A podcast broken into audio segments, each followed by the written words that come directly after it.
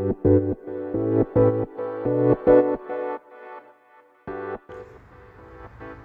い、えー、皆さんこんにちは、じゅんです、えー、この配信では HEC パリス MBA 留学期と題してフランスの経営大学院のリアルやパリでの暮らしを発信していきたいと思います。はい、えー、皆さんボンジョー。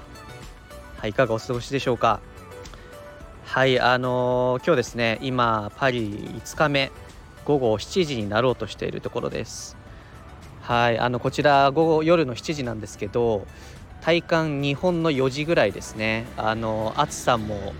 えっと、日の強さもですねだいたい午後4時ぐらいの日本って感じです。で、まあ、この7月の上旬のパリはですね一応日没が10時ぐらいです。なんで9時半ぐらいにようやくなんかこう日本の夕方になってくるみたいな感じですね。で今日めちゃくちゃ暑いですね。普通に日中熱中症になりかけるレベルで暑かったです。はい。まあ、ただそのパリ基本的に住居の中にあの冷房という概念がないですね。冷房と暖房が基本的にないのでなんかみんなどうやってるかっていうと朝のうちにあの新鮮な涼しい空気を入れておくんですよ。あの閉じ込めておく的な感じですね。であの昼は逆に窓を完全に閉め切っちゃってで遮断日光を遮断してでその朝の朝とあの夜かなの涼しい空気であの過ごすというのがあのフランスで快適に過ごすヒントだそうです。はい、これも日本人オーナーさんに教えてもらいました。はい、であの、まあ、今回今までねそのスタンド FM で配信してきましたが、まあ、ちょっとあの RSS の URL で Spotify とか Apple にもあのポッドキャストにも配信できるらしいんで、まあ、ちょっとそのうちねやっていきたいなと思っています。はいで、まあ、今日の配信ですねあの朝一からえパリの市内に繰り出しまして本当にいろんなところ回ってきたので、まあ、その話メインにしたいかなと思っているんですけれどもちょっとその前にあの大事な話をすっかりし忘れてたなと思っておりまして、まあ、一応このスタンド FM のタイトルあの HAC パリスで MBA 留学期って言ってるんですけれどもあの今日に至るまであの全く学校の話しておりません。はいあのというのもですね学校はですねあの8月末からスタートです。はいで、まあ、結構その同級生、あのまあ、7月に来る同級生もいれば8月にパリに来る同級生もいるんですけれどもあの自分はあのパリに住むので、まあ、少し早めに生活のセットアップというところであの早めに来ております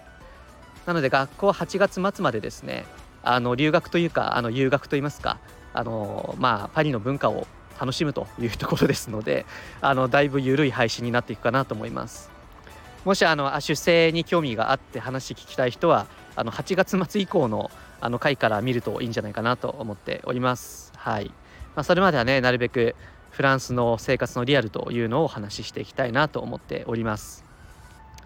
まあ、とはいえですね、あの暇なわけじゃなくてですね、あの事前課題もありますし、あのフランス語も勉強しなくてはいけないというところですので、あのまあ、今日もね、帰った後あの自炊とあの出世の宿題が待っております。もう To Do がね追いついてきておりませんという感じなので、まあ、しっかりねそこはバランスとってやっていきたいなと思っております。はいということであの今日の本題なんですけれどもあの今日朝からパリに行ってきました。一応その今住んでるところがあのオペラガルニエまでだいたいあの電車で1本。でまあなんかパリの市庁舎まで電車で15分ぐらいというめちゃくちゃいい立地にいるのであのもうねふと思い立ったら中心地に行けるというような感じです。で一応そのパリ市庁舎にねまず一番最初に降り立ったんですけれどもあのオリンピックのあのマークありましたね。あの5つのリングの。はい。で、まあ、すごい眺め良くて天気も良くてでこれが冬になるとこのパリ市庁舎のところでクリスマスマーケットが開催されるというような感じです。でパリ市庁舎から歩いてあのシテ島の方行ってですねでそのまま三塁島の方に行ってあのベルティオンという、まあ、なんか有名なアイスクリーム屋さんに行ってきました。あのめちゃくちゃ人気なんですけどなんか8月上旬あたりからいきなり2週間バカンスを取るっていうのが有名な感じなんですけど、まあ、そこの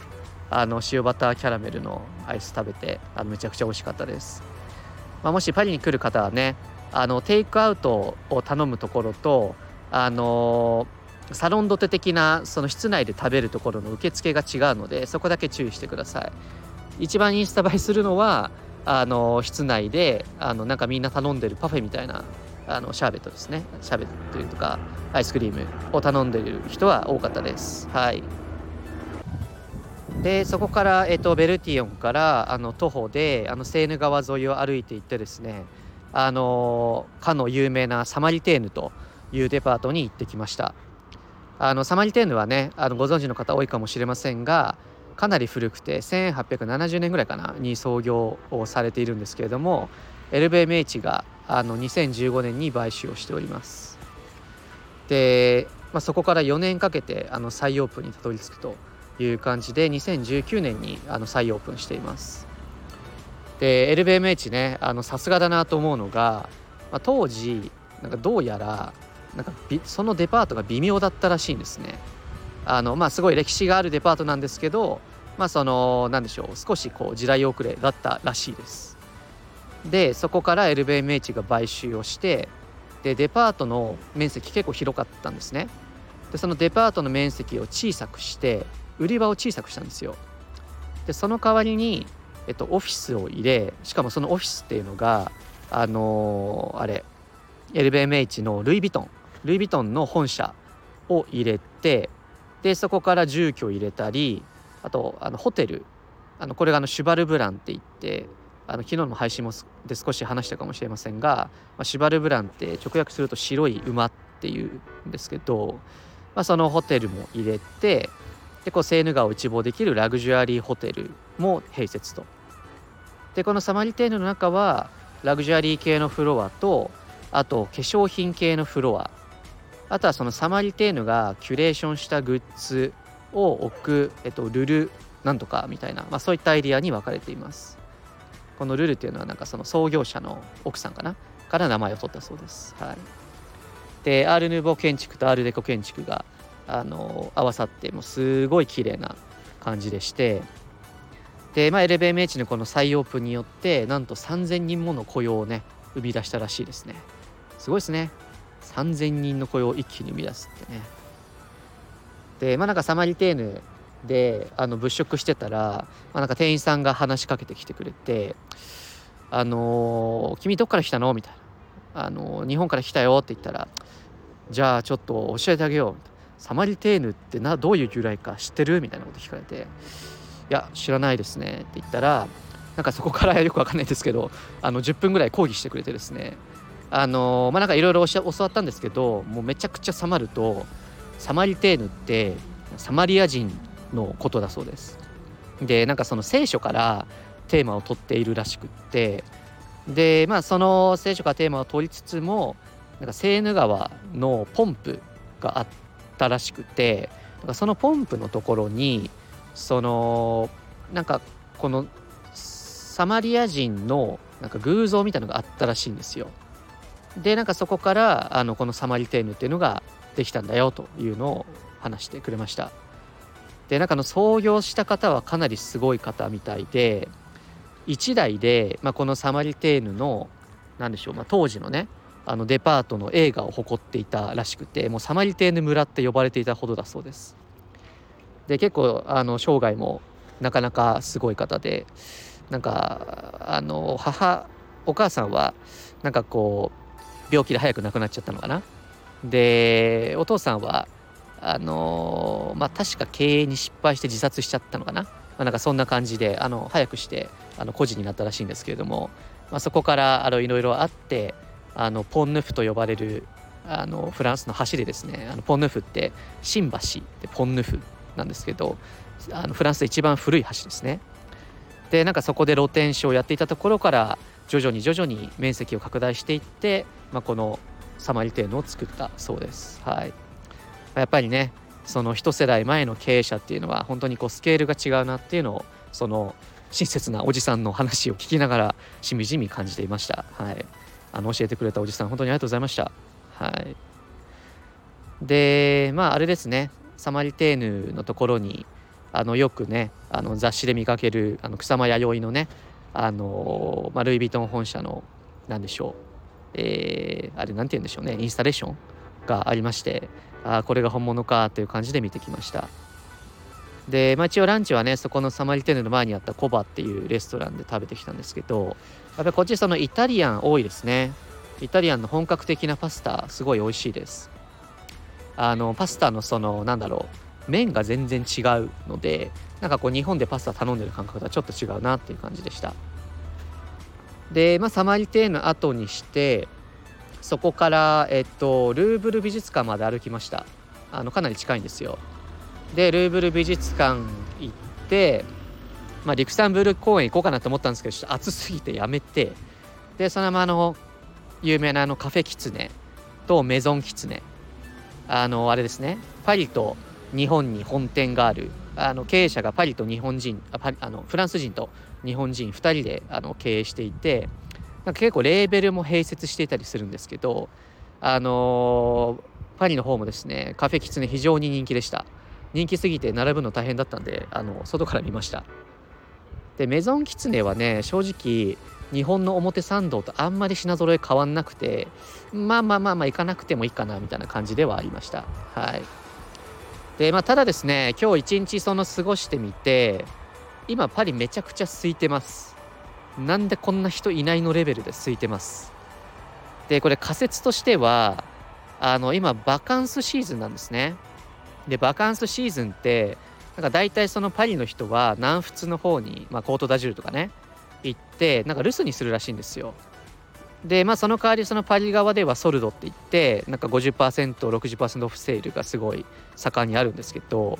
まあ、なんかそのパリから人がいなくなるのがこの季節だそうです。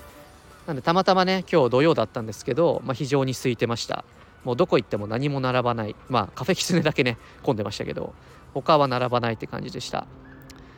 あと日本食もめちゃめちゃ人気でカフェキツネの近くにあのおむすびゴンベイっていうですねおむすび1個2.8ユーロだから400円ぐらいかななんですけどもうめちゃめちゃ並んでたりあと築地こだわりラーメンっていうなんかパリですごい有名なラーメン屋さんがあってもう普通の日本のなんかラーメンなんですけど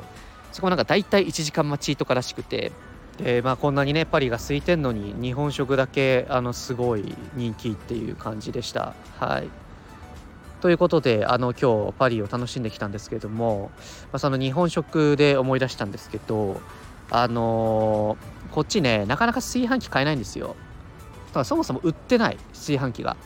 でアマゾンもね基本届かないらしいんでなんかその近くのなんかこうアマゾンを代わりに受け取ってくれるアマゾンロッカー的なスポットがあってでしかもアマゾンロッカーじゃなくてもう単純にただの商店なんですよ。ただの個人商店のところにそのアマゾンが来るように設定するらしいんですけどあのもうそれやんないと受け取れないので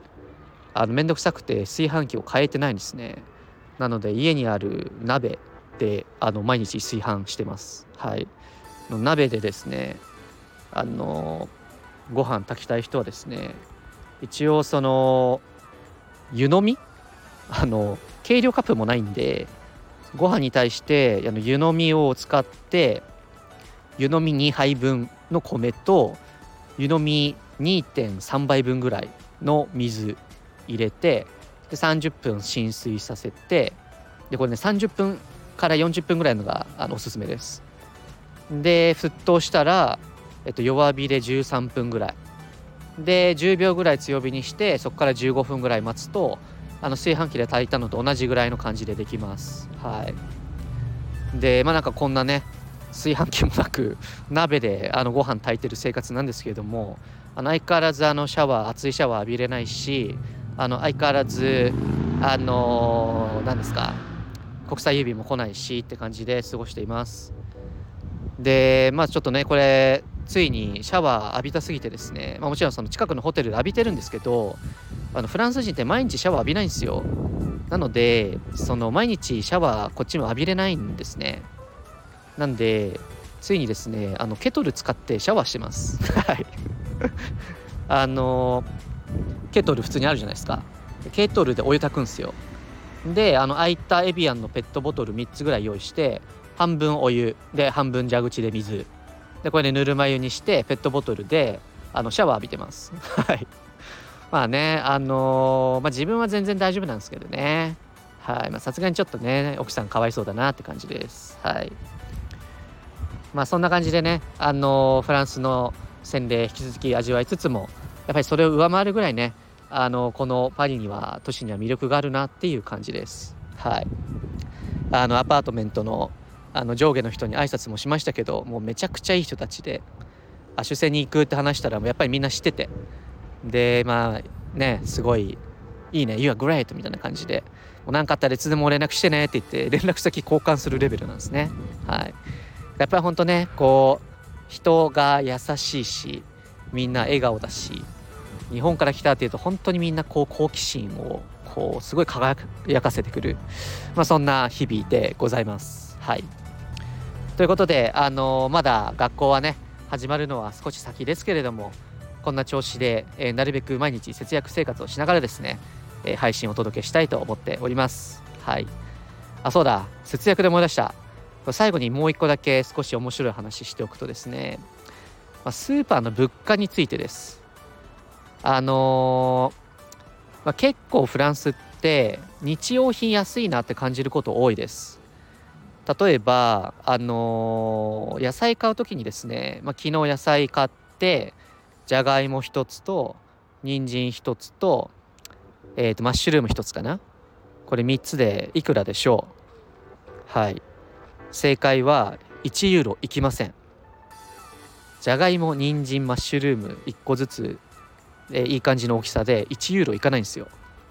で1ユーロ今155円ぐらいでしょ？なので、まあ、大体140円ぐらいで買えたのかな？って感じなので、まあ、だいぶ安いです。はい。まあ、その代わり、なんかこの自分で自炊しないでレストランとか行くと普通に1食1人3000円から5000円ぐらいいっちゃうので、まあ、このねなんかこう差が激しいなっていう感じですはいなんでなるべく、えー、外食した日は、えー、もう1食は自炊するという生活でお届けしておりますはいということで、えー、最後におまけでしたそれでは皆さん、え、いい日曜日をお過ごしください。バイバーイ。Bon weekend.